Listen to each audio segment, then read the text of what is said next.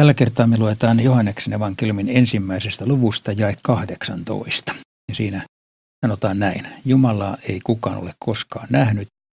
Ainoa poika, joka itse on Jumala ja joka on aina isän vierellä, on opettanut meidät tuntemaan hänet. Jos joku kuulija tai katsoja käyttää vanhaa raamaton käännöstä, niin kuin moni varmaan käyttää, ja sehän on ihan hyvä käännös, niin huomasi, että tässä sanotaan asiat hyvin eri tavalla. Tätä lausetta ei ole vanhassa käännöksessä tässä muodossa ollenkaan, siis ainoa poika, joka itse on Jumala. Siellä aiemmin sanottiin, että ainoa poika, joka on isän helmassa, eli tämä, tämä jatko kyllä oli siellä, mutta tämä, joka itse on Jumala, puuttui sieltä. Miten raamattua voidaan tällä tavalla muuttaa ja väännellä? No tässä tapauksessa tämä perustuu siihen, että sen jälkeen kun vanha käännös on tehty, niin on tapahtunut tutkimuksessa edistystä ja on huomattu, että vanhimmissa, luotettavimmissa ja alkuperäisissä teksteissä lukee tässä kohdassa, mä kirjoitan sen tähän kreikaksi, mutta suomalaisen kirjaimin monogenes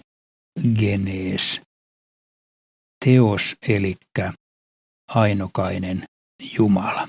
Eli vielä puhutaan Jumalasta.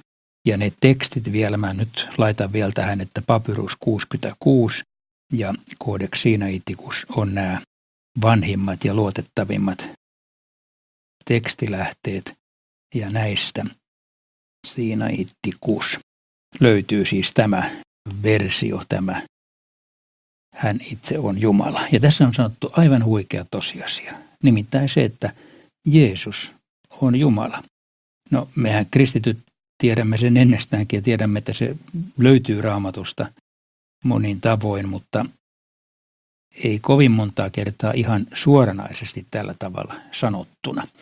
Ja tässä on myöskin selvä rajanveto sitten esimerkiksi islamiin tai Jehovan todistajiin tai moniin muihin, jotka, jotka väittävät, että Jeesus ei ole Jumala tai että Raamattu ei sanoisi niin. Mutta Raamattu sanoo.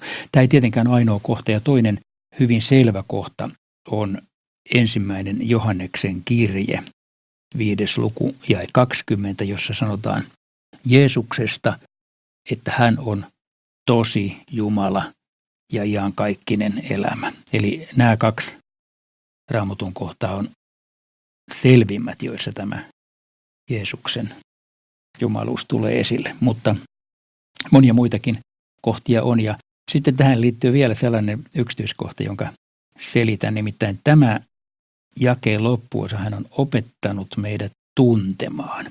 Siinä on kreikan sana eh, exegeomai. Ja tästä tulee eh, sana eksegetiikka. Se tarkoittaa raamatun selitysoppia tai mitä tahansa selitysoppia, eksegetiikka.